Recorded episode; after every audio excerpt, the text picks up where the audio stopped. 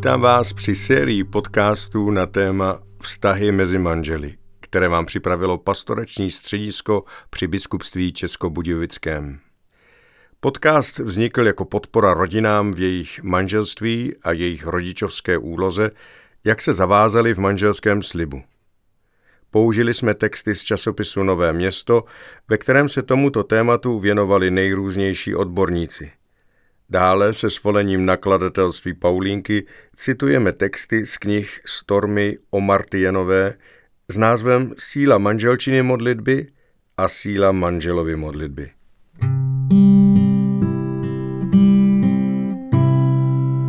Další díl je vzat z časopisu Rodinný život číslo 2 lomeno 2014 a je nazvaný Svatost a manželství. Poslechneme si rozhovory se salesiánským knězem Ladislavem Heriánem a českým spisovatelem Oldřichem Seluckým.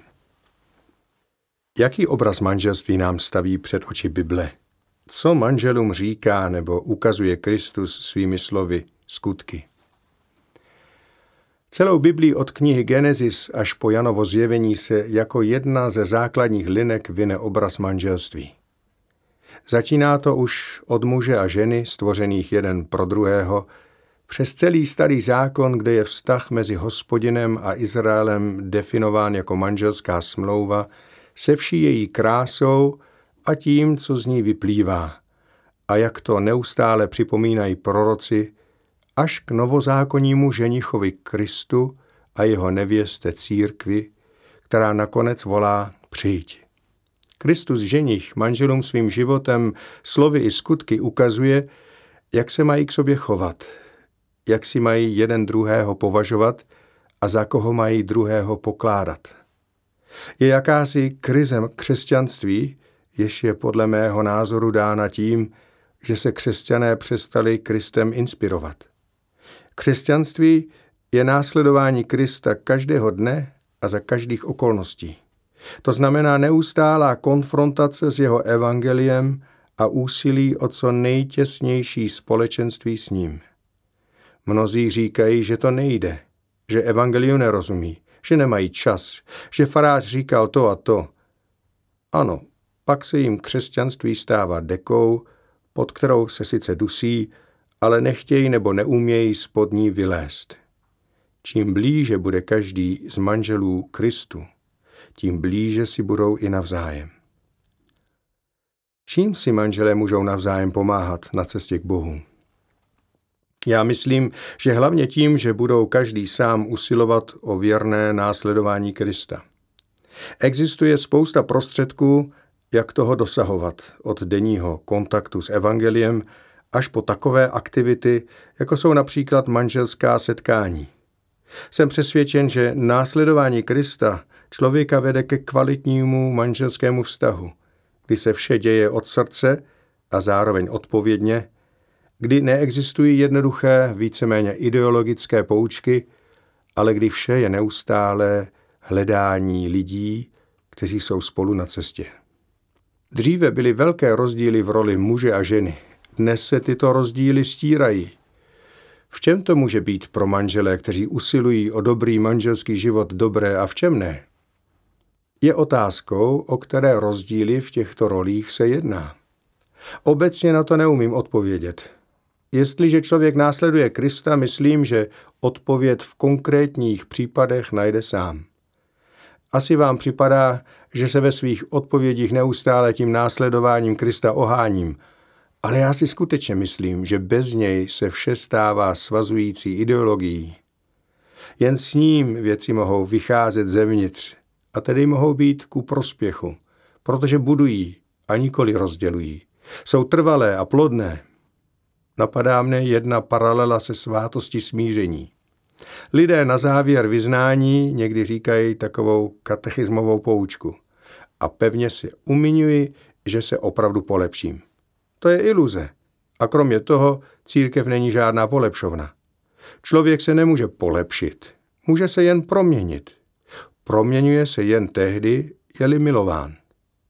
Mění se postupně, snad si to ani neuvědomuje, ale jen láska ho může změnit.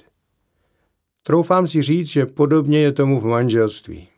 Jistě, muž se třeba může naučit sundávat prkínko na záchodě, opakovat ženě, že jí to sluší, nevyčítat jí novou kabelku a tak dále. Ale nemůže se stát lepším a více milujícím člověkem tím, že se k tomu rozhodne v předsevzetí. Potkal jste někdy manžele, jejíž manželství aspirovalo ke svatosti a měla taková manželství něco společného? Jistě, takových manželů jsem potkal hodně. Je jim společné zejména to, že nejsou uzavření ve své vlastní rodině, že jsou velkorysí ke svému okolí, že nejsou bykotně zbožní, ale zdravě odvážní ve svých pohledech na život a že vše u nich jaksi skrytě vychází ze vztahu ke Kristu. Jak si představuje svaté manželství český spisovatel Oldřich Selucký? Když přemýšlím o svatosti, snažím se nevidět ji jako důvod, proč někoho postavit na oltář a uctívat, ale spíš ji vidět v konkrétních obrysech života. Společný život nikdy není lehký. A to nemusí být jenom v manželství. Znám komunitu trapistů v Novém dvoře a hovořil jsem s nimi, tak vím, že i život v komunitě má svoje úskalí a těžkosti. A mně často přichází na mysl slovo svatého Pavla, že máme nést chyby jedni druhých a učit se snášet toho druhého. Člověk často narazí na chybu druhého a může to být oprávněný postřeh. Všimnete si například, že váš partner je líný, což moje žena není ani trochu. Ta je pracovitá tak, že se musím stydět. Někdo zas propuká v hněv, rozčílí se a začne křičet při každé příležitosti a ta první tendence je korigovat ho, říct mu nebuď líný, pracuj a tak dále. Má zkušenost je, že to nikam nevede. Člověk se ze dne na den nezmění.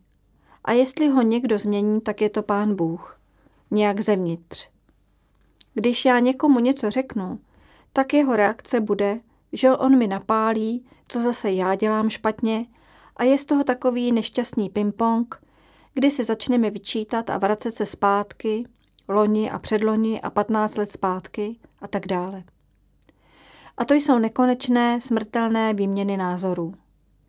Moje zkušenost je, že cesta ke svatosti v manželství je cesta trpělivého, to znamená trpět, bolestného snášení druhého. A tam si člověk uvědomí, že musí snášet i sám sebe. Svaté manželství je tam, kde lidé snášejí chyby toho druhého a mají ho přesto rádi. Můžete dát nějakou radu pro spokojený vztah mladým manželům, kteří teprve začínají svoje manželství? První rada těm, kteří si teprve partnera hledají, říká Nehleďte na krásu, krása povadne, to je už v knize přísloví. Každý kluk chce mít holku hezkou a holky taky, jak má krásně kudrnaté vlasy nebo jak dovede hrát na kytaru.